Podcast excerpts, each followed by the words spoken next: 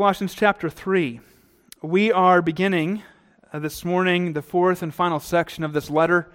We've been working through piece by piece, and uh, I'd like to begin this morning by reminding ourselves of the sections we've looked at so far and the general description of each one. And so, very quickly, let me kind of run back through these. Maybe these are fresh, maybe not, so we'll kind of warm them back up again. Uh, but chapter 1, we saw primarily uh, the sufficient Christ exalted. And so we looked at this. This, of course, includes that glorious statement about our Christ and his preeminence. Um, and so that is chapter 1, the sufficient Christ exalted. In chapter 2, we saw that there are counterfeits, and this chapter exposed subtle counterfeits, subtle counterfeits exposed. And we saw that in the form of some ideas, philosophies, practices, uh, things that would try and replace or add to Christ. And Paul identifies some of that. And then most recently, we just finished up in chapter 3, in the first 17 verses, what we described as the soul calling explained. So we saw here this calling for saints to be like Christ. And this is the soul calling of saints. Of course, we have other callings. Each of us has careers and responsibilities in life, and we get to that in this next section. But this is the main thing, uh, dear, dear Christians. We are to be pursuing Christ likeness. And that was uh, chapter 3 and verses 1 through 17. Well, that brings us now to the last section, beginning in verse 18 of chapter 3, running down through chapter 4. And we put this way back when we broke this book out looked at it overall, we, we described this section this way this is the saints' conduct exhorted. So we're getting into more conduct, more practice. In these final 26 verses, we could say this Our calling meets our conduct in some very personal and practical ways. And I'd like to begin this morning by reading the first portion of this section, which is verse 18 of chapter 3 down through verse 1 of chapter 4. Our chapter divisions don't really do justice to the actual breaks in the section here. So we're going to read these verses and then we'll begin looking at them in more detail. Beginning in verse 18 Wives, submit to your husbands, as is fitting in the Lord.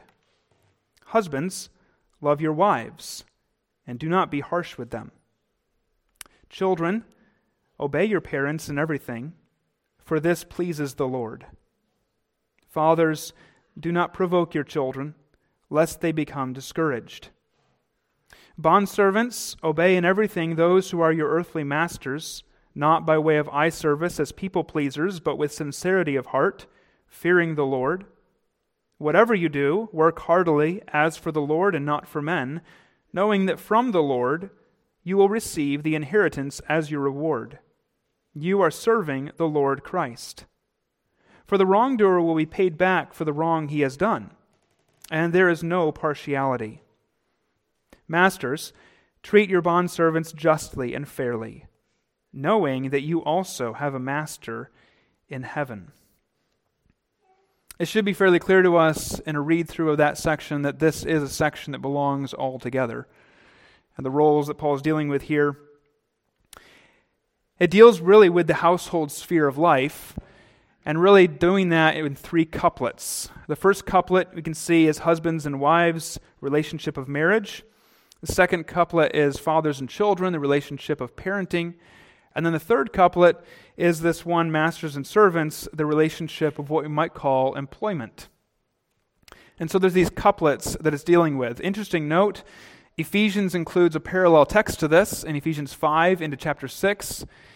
And it's interesting to note the differences. One of the differences that stands out is how much time is given in Ephesians to a role like the husband's role, and how much time here in Colossians is given to the role of a servant's role. This one's fairly brief in instructions to wives and husbands and children, parents, but it expands for a few verses on this idea of servants. One thought with that would be that, along with the letter to the Colossian church, was most likely also going a letter to a man named Philemon. And we know that letter from our Bibles as well. And that letter deals with a servant who ran away and Paul's sending him back to his master, now a child of God. And Paul's encouraging him, Philemon, to think about how he responds to his servant. And so perhaps in the Colossian church there was a specific need for Paul to spend a little more time on the aspect of servants. And maybe in the Ephesian church he knew of a situation he wanted to spend more time with husbands. But for whatever reason, these do differ in those ways. But before we dive into these six individual roles or these three couplets, what I want to do is start with an introduction with two aspects we have to have in place, and that is really the connection and the balance going on here. I think it's good to note these two aspects. So let's start with the connection this morning, some contextual details. How do these nine verses connect with the previous section of chapter 3? Paul jumps right in, and most commentators you pick up, they acknowledge this is a very abrupt section. It just jumps right in. Wives, husbands, children, fathers, servants, masters. Boom, boom, boom, boom, boom, boom. Not a lot of easing into it or how does it connect? And I want to walk us through a few things in the text we just read and note a phrase, a statement, a word that keeps showing up. If you look at verse 18, notice this little phrase in the Lord. And then look at verse 20. Speaking to children, this pleases the Lord.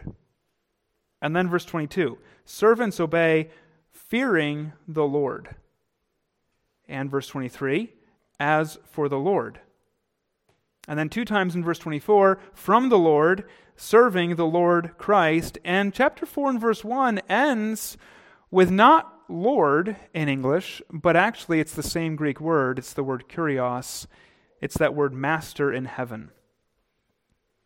So, seven times, these roles, these responsibilities are connected to the Lord. And I want to ask you, if you can in your minds, think back where have we most recently seen this aspect of the Lord show up in our passage? Can you think back to chapter 3 and verse 17? Let's look there for a moment.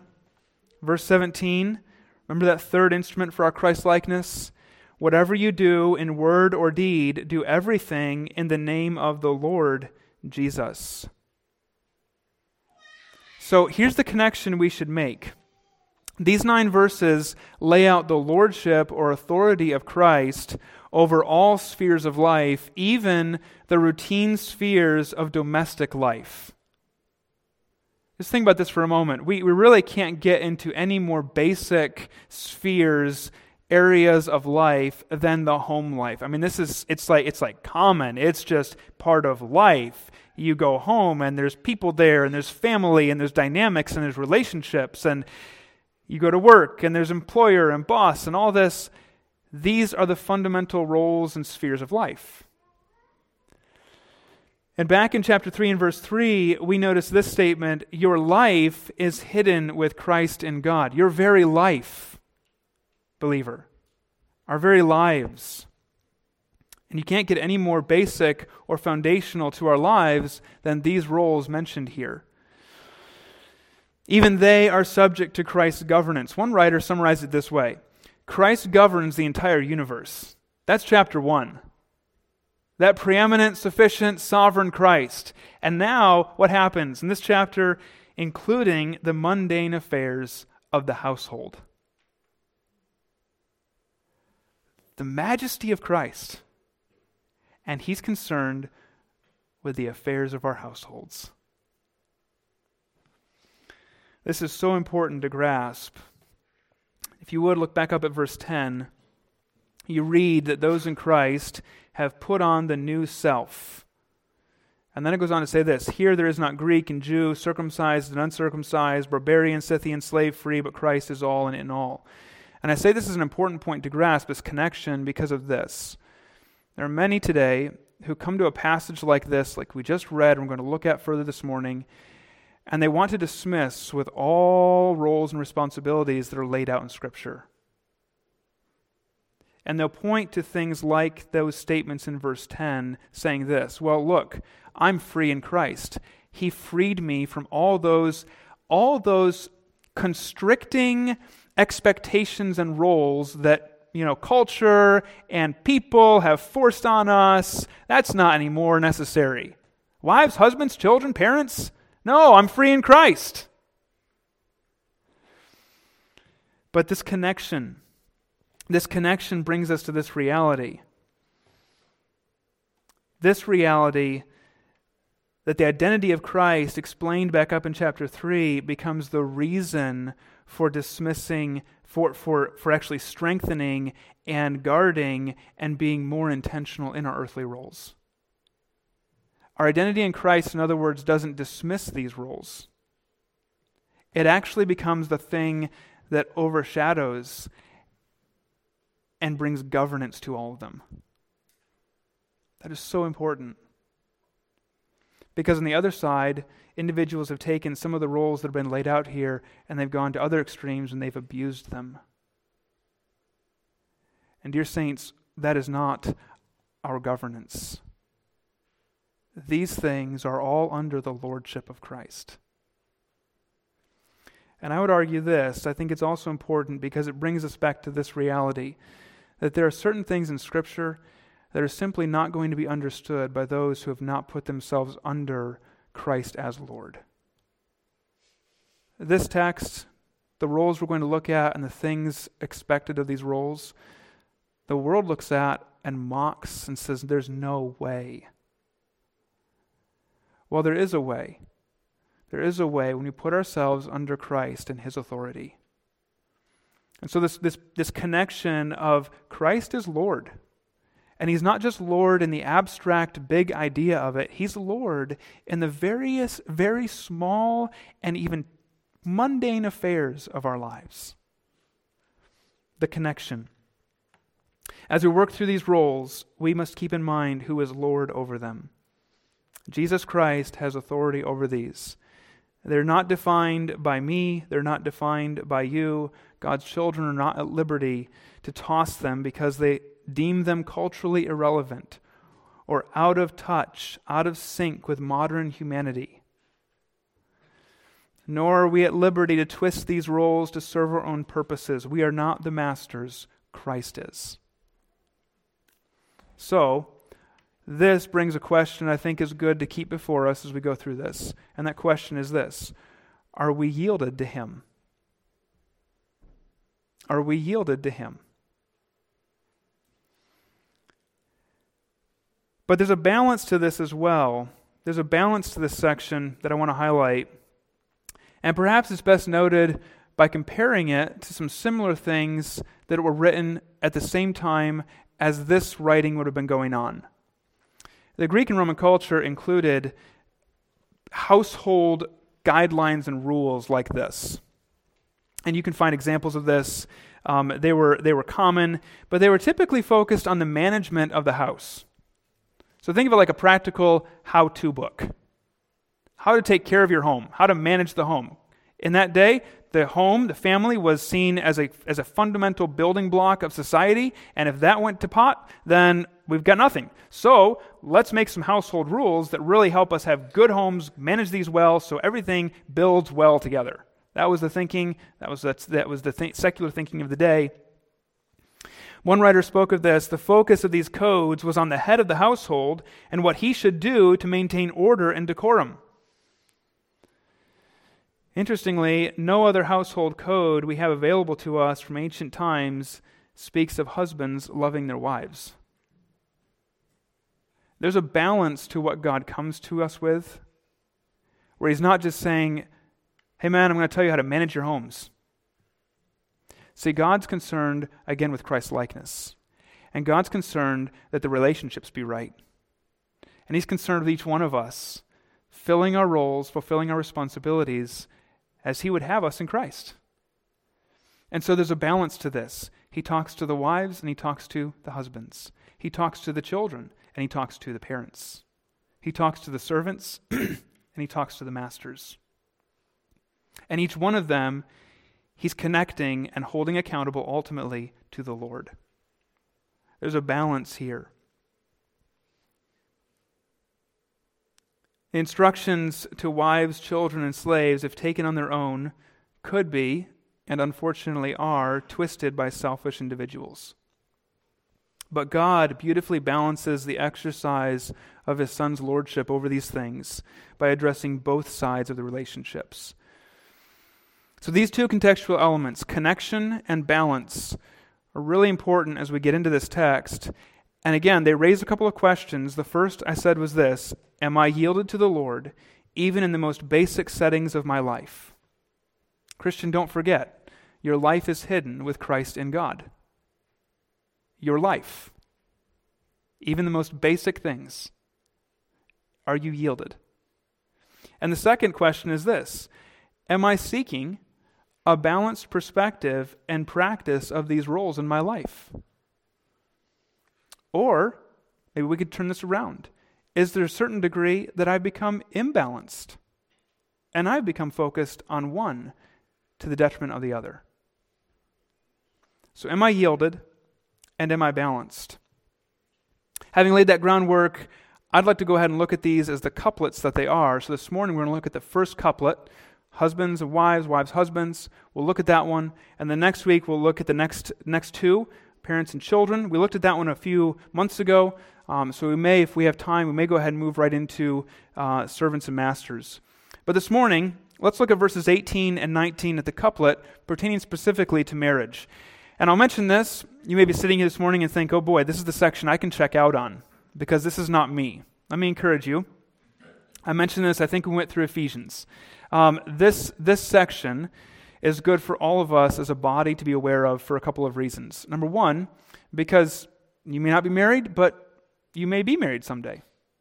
So there's a good starting point. Another one is this that we're called as a body to pray for one another and encourage and support one another. And so, how do we know to do that for one another if we don't know some of the challenges and things that we're up against? And so, we can pray better for each other. And then I would even add this that we're called by Christ Himself to disciple one another. And there's a certain aspect where we need to be equipped and ready to encourage and instruct and disciple, even in things that we're not experienced in. Our world puts a lot of stock on experience. Oh, you haven't gone through what I've gone through, you can't talk to me about that. I'm sorry, dear Christian. If you know the Word of God, and God has taught you by His Spirit and with faithful teachers, you have an obligation to encourage and even instruct at times other believers with things that you may not have experienced, but you can bring truth along. So, for those reasons, I'd encourage you, please stay with us this morning, and let's look first at the instruction to wives.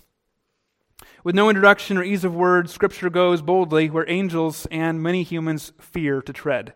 So, let's go. Here's the role being addressed, all right? The role as wives. And here's the responsibility being commanded submit. Now, can we move on to the husbands? Can we be done with that one?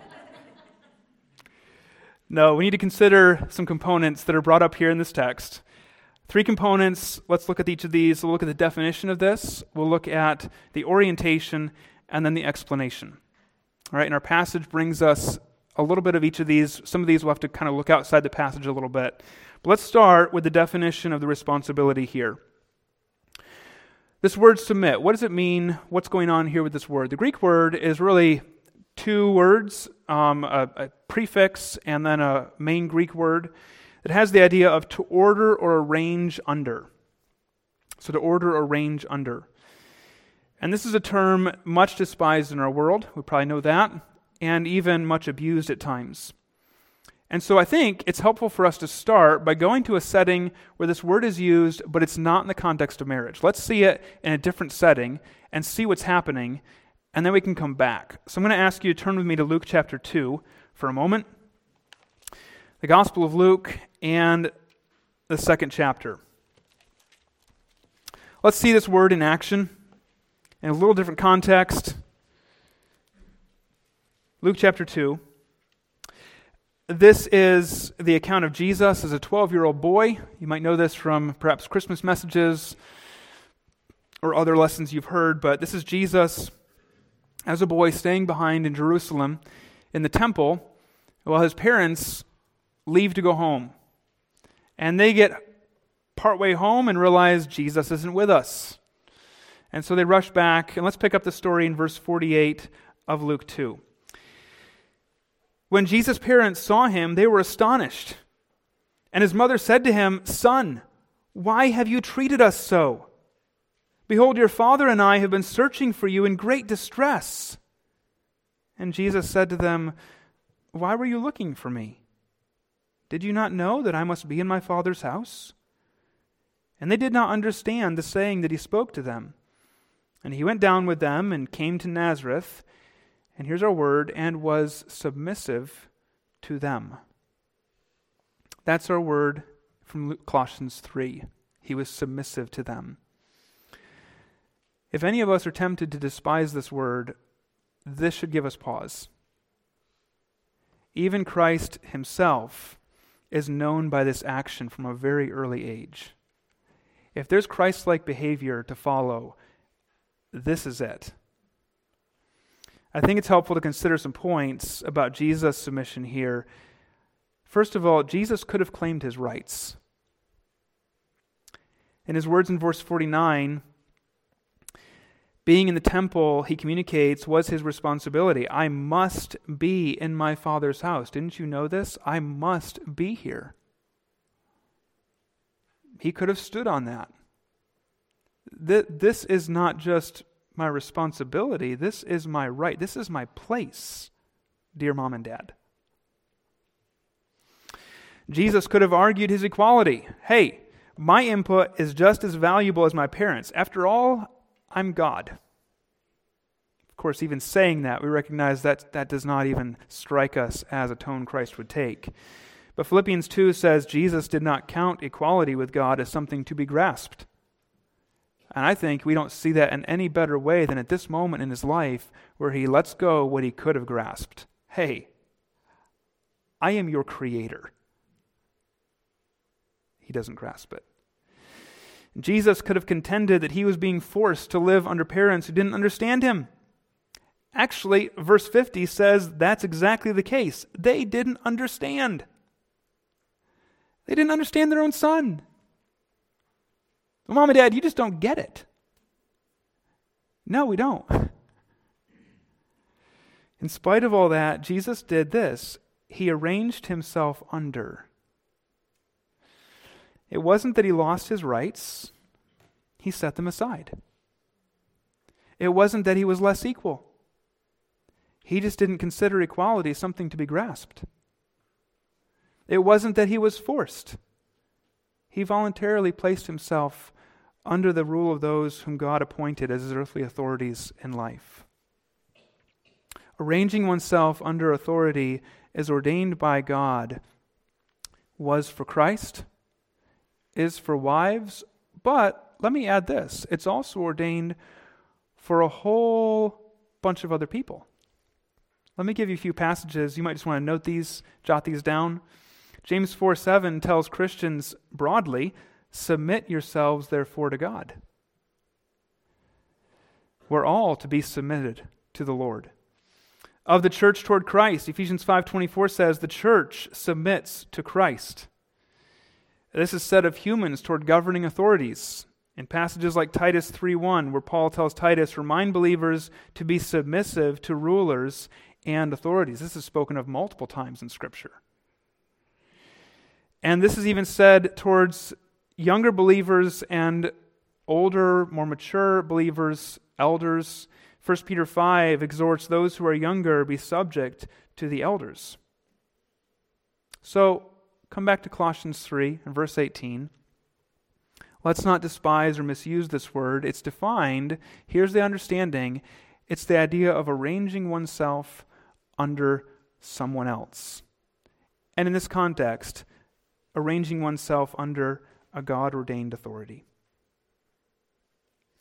The second part of this is the orientation. What's the orientation of this responsibility?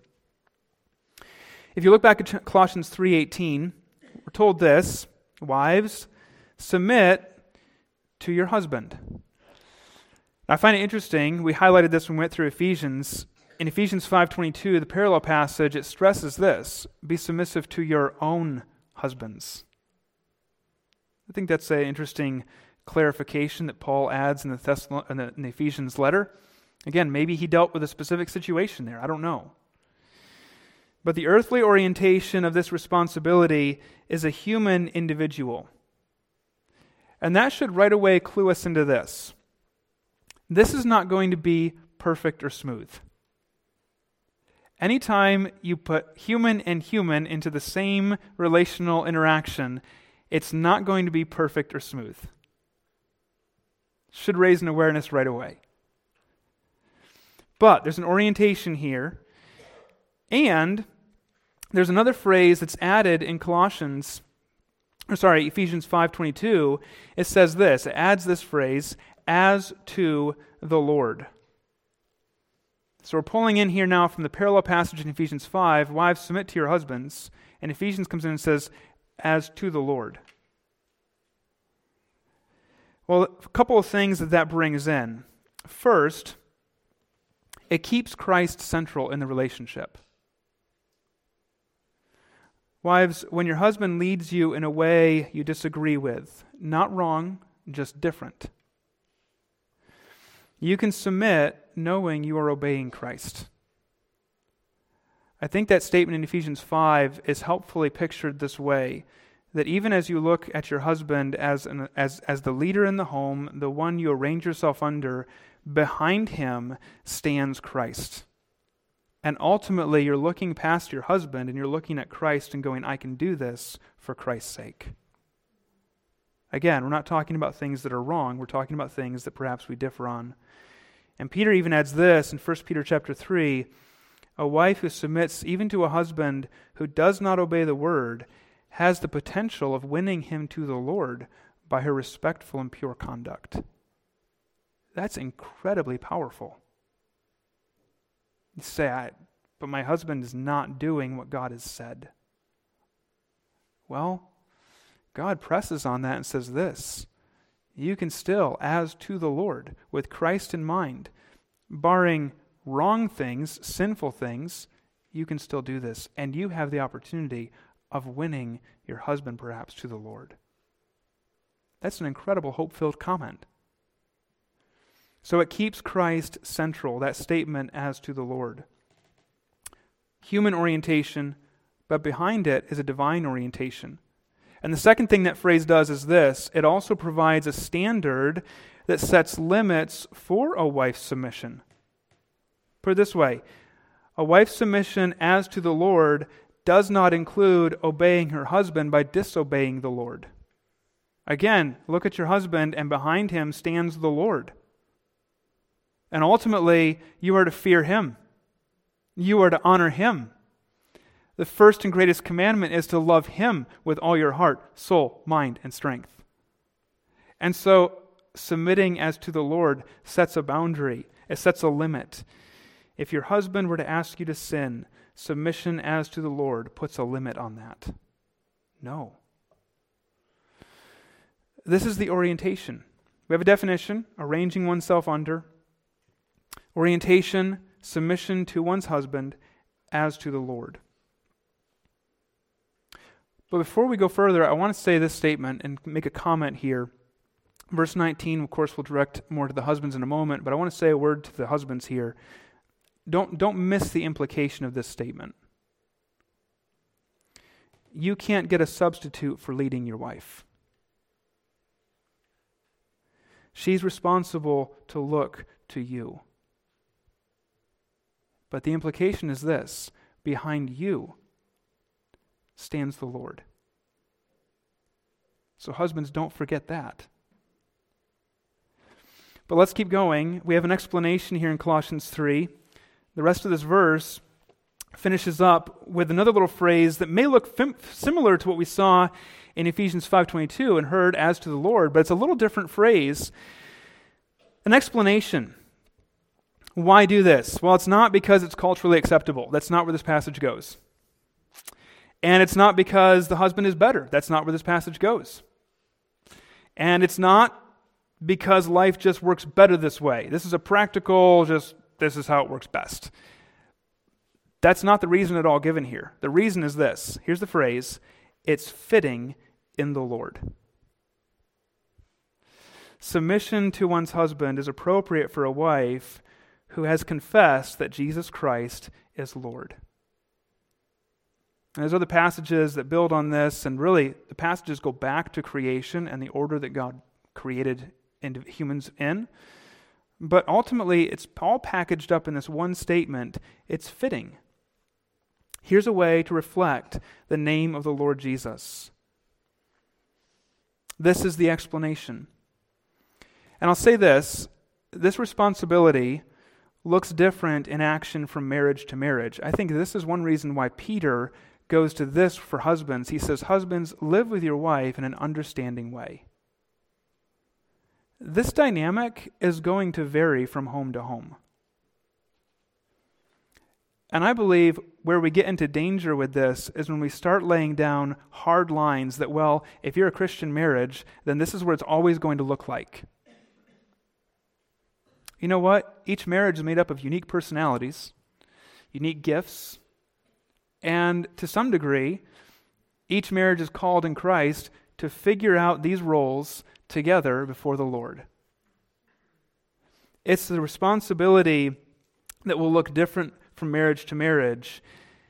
But it's safe to say that this responsibility, rightly taken up in marriage, will reveal itself most in the moments of disagreement, right? This is where it will come up. I'm not talking, again, right or wrong things here. I'm talking the daily decisions of life. Let's just, let's just run with a couple personalities for a moment. Some, some husbands may tend to be more dogmatic and decisive. Some will be more diplomatic. All right? It's going to be a range. We know this. Different personalities. Those husbands need to submit themselves to the Lord as well. But here's the scriptural instruction Arrange yourself under the authority of the man you covenanted, covenanted with before the Lord. Are we yielded to the Lord on this? Are we balanced in this? Without it, submission becomes a tool of tyranny. But then there's a second part to this passage. We've got to look at the balancing side. Wives, submit. Husbands, love. And God wisely addresses the other side of this relational coin here. Again, this stands out, especially in the culture of the day where you had household rules given and it wouldn't speak to the husbands. It was just more manage, manage, manage. Or we could say this maybe this is the emphasis that's often gone to today husbands lead. Well, lead is almost embedded, implied in the role in Scripture, but the thing that Scripture goes back to for husbands is a different L word. It's love. Husbands love. And there's actually a second responsibility given here. There's a positive, love, and there's a negative, don't be harsh, don't embitter. And we'll look at both of those. First of all, let's look at the positive responsibility. Husbands, do love your wives. I want to ask you to turn to that parallel passage I've been commenting on all along because this one gives us, I believe, a good pattern to look at here. You may be familiar with this text. Ephesians 5 and verses 25 and 27. We're going to see the same command given in verse 25 Husbands, love your wives, but then there's a pattern given here. Let's look at this. As Christ loved the church and gave himself up for her, that he might sanctify her, having cleansed her by the washing of water with the word, so that he might present the church to himself in splendor, without spot or wrinkle or any such thing, that she might be holy and without blemish. Let me start with this statement. This is a love that doesn't shift and change simply with the changes of life. as Christ loved. Aren't you thankful Christ doesn't shift in his love for his church based on how it looks that day? Boy, they've really gotten messy. Seems like they're not doing too well and kind of growing and getting better. But let's look at a few things in here because this is a pattern. He says, Love as Christ loved, and then it ends in verse 28 with this In the same way, husbands should love their wives. So, what's the pattern? Well, first, Christ loved the church unconditionally. This goes a little bit to what I've already commented on. Do you know how unlovable Christ's church is at times? Do you know how unlovable we are at times? All of us. we're, we're kind of difficult to get along with sometimes. It consists of former murderers, adulterers, thieves, blasphemers, liars, former enemies of God, scarred and marred by the sin that still so easily clings to us. Husbands, here's your pattern unconditional love. It doesn't matter how unlovable your wife is. Christ loved and loves us when we are at our worst. Love your wife unconditionally. Another piece in this pattern is this Christ loved the church sacrificially, he gave himself up for her. He humbled himself to die for his church. I think this is one that increasingly, always been a challenge, but increasingly in our day, is going to be difficult and more difficult for young men growing up. If I can just speak from the heart for a moment. Because we are so wired to live for ourselves, to live selfishly. And frankly, without going on too far of a tangent, so often the things that young men get involved with and get not bad things, but just even good things in their lives, but just get sucked into, just generate this greater and greater selfishness. I'm not used to living for things other than me. But here's the call to husbands love like Christ. He gave himself. It's a sacrificial love. You say that's impossible. Well, it's just as impossible as it is for the wife to submit to her husband when he's being disobedient to God's word, 1 Peter 3.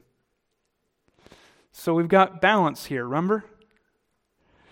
Christ, thirdly, the pattern goes on. Christ loved the church pur- purposefully. He had a goal in mind.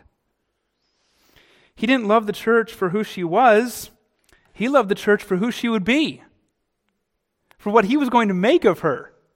I know where I'm going with this. I'm going to go somewhere called holiness and blamelessness, without spot, without wrinkle, pure, white, washed in the blood of the Lamb. Glorious church. He had purpose. He's preparing her for eternity with himself. Husbands, let me say a word to you for a moment, to us for a moment. We can't change our wives. That may be news to some of us. We can't do that, not like Christ can. But if you would obey God's command to love your wife, you need to be purposeful. Look to the future look to who she could be by God's grace. Stop complaining about who she is now and at least start considering and praying about who she will be someday. And what are you doing to encourage her in preparation for that great day? Let me ask this. As a believer, what's our overarching commission from Christ? It's to make disciples, right? So, husbands, here's one of the things we have to understand. If we're a believing husband, the greatest purpose we can keep in sight in loving our wives is that she is our first and primary responsibility for discipleship.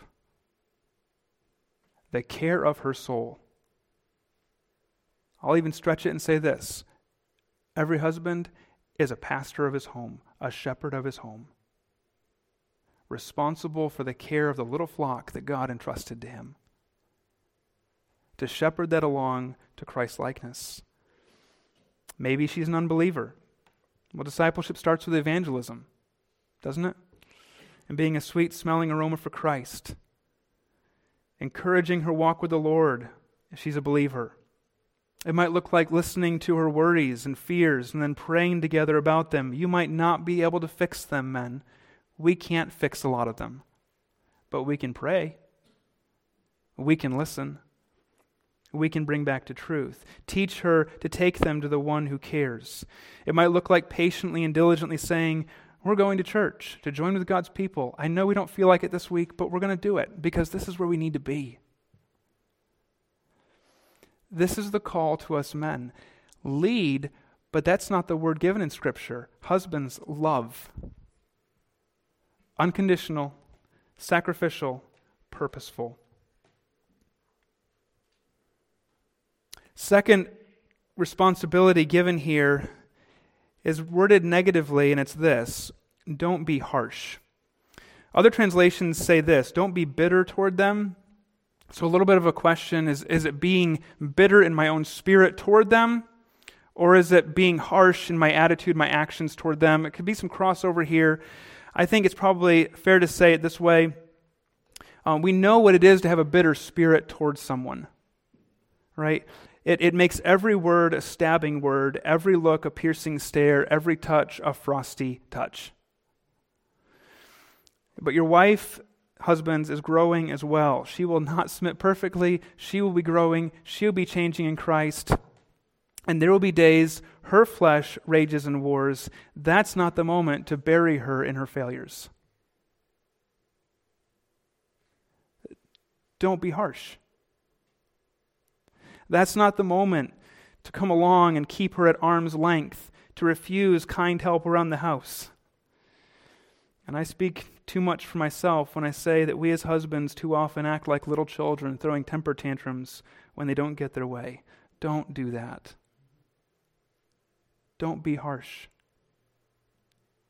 So interesting that Paul, through the Spirit, marries this with that difficult dynamic of your wife. Wives, submit. Husbands, you may not take that and run with it like a tyrant. If you want an expressway to marital destruction, start demeaning your wife. Belittle her, highlight her flaws, add to her load while refusing to help. There's a time and a place for gentle, caring correction in a marriage. But too many, too often, have found the time and place to be always the present. And I would just remind us men, that's not like Christ.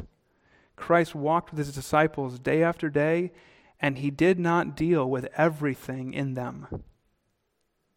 He's the Son of God. He knows every thought that went through Peter's head. Did he deal with every thought? Oh, Peter, you're doing it again. Peter, why? You just open your mouth again. He dealt with them, he corrected things, but it wasn't all the time. Christ is our model. I'll close with this, and then I'd like to conclude with a thought that I think ties this all together. Husbands, our wives are called to arrange themselves in incredibly vulnerable positions under us. The role God has placed us in as husbands is not about control or management like it was back in the day of the Romans and the Greeks. It's not about selfish rule, getting what we want. This role God has placed us in is all about loving responsibility, living for the holy good of our wives living for the holy good of our wives. A few years ago, I picked up a book titled Women and God Hard Questions, Beautiful Truth. And I picked it up partly because I was working through some things in my own understanding of Scripture, and I thought, well, I want to get a take on this from a woman's perspective. I can think about it this way I'm a guy, it's good to get some other perspective on it. And uh, my wife brings along a lot of that, but the book was helpful too. The author is a woman named Kathleen Nielsen. And Nielsen does a good job in her book of explaining passages like the one we've been considering this morning. And I think she, she nails the bigger picture of this. And I read this statement, I'm going to read for you in a moment, and it just pulled everything together in my mind. Everything we've been looking at in Colossians 3, everything we've been seeing about Christ, it brings it all together right into these lives. Let me read it for us. Scripture has a few words specifically for wives and a few for husbands and it has thousands for every believer. This is why women and men need to focus first and foremost on knowing Christ. Women and men need to study and live and teach on the whole scriptures. Then it will follow more naturally for a wife to submit to her husband as to the Lord. It will follow more naturally for a husband to love his wife with Christ like love. Our relationship with the Lord Jesus Christ is primary and flows into every other relationship. And she finishes with this statement that's the point. If we get preoccupied down in the weeds with, oh boy, look at what he's asking me to do, and look what God's expecting here, and look what's going on here. We've missed the point. The point is that we get to live as Christ calls us. When it comes to Christ being Lord of life, My life being hidden in Him, His government touches all facets, including the roles of wife and husband in marriage. Being in Christ doesn't reverse or remove the roles, it transforms them so they ultimately reflect the authority and character of Christ Himself. That's the point. And that's the point that God would have us capture this morning as we consider these. Are we yielded to Him? How's our balance on this? Maybe we need to go back this morning and revisit some passages and rework and rebalance our own thinking about some of these things. These things matter.